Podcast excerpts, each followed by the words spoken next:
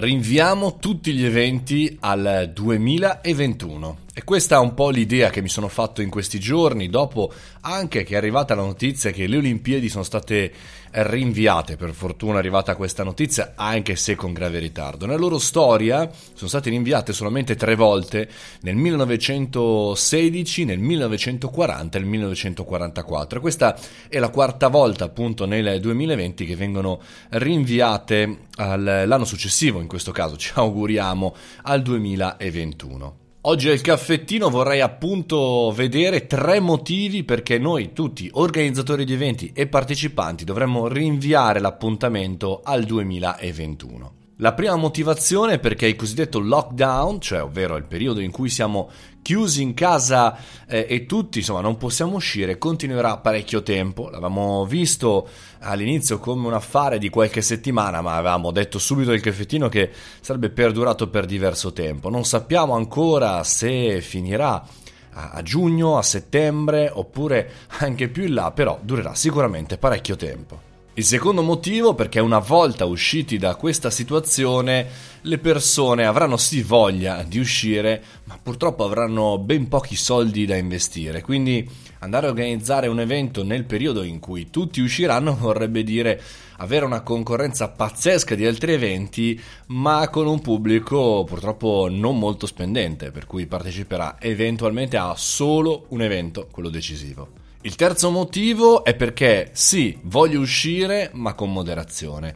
Dopo l'undici settembre le persone non hanno immediatamente preso un aereo per viaggiare nel mondo, hanno aspettato non qualche mese ma qualche anno. Insomma, la maggior parte delle persone è uscita dopo tre anni eh, con un aereo fuori eh, dal proprio paese. Insomma, succederà lo stesso negli eventi? Credo di sì, magari non tre anni ma sicuramente diversi mesi dopo eh, la riapertura, con moderazione, perché la paura che stiamo vivendo oggi non finirà con la riapertura delle nostre case, ma continuerà, perdurerà all'interno della nostra mente, nei nostri gesti, nella nostra attività per ancora qualche mese. Qualche giorno fa il presidente Donald Trump ha detto che a Pasqua saremo tutti liberi, ma in realtà era quello che diceva che questa pandemia era solo un'influenza. Sì, era proprio lui, era, o meglio, lui faceva parte del gruppo. Quindi è chiaro che le dichiarazioni che avvengono dal mondo della politica internazionale e nazionale ogni tanto vertono più al proprio cassetto oltre che la finanza. Noi, da bravi organizzatori di eventi, dobbiamo avere forza e coraggio, ma soprattutto concentrazione su quello che si può fare oggettivamente oggi con le informazioni che abbiamo. Ad oggi, in questo fine marzo, inizio aprile, sicuramente organizzare un evento eh, con tanto pubblico all'interno di una location, eh, insomma, prevede almeno lo spostamento a dopo l'estate.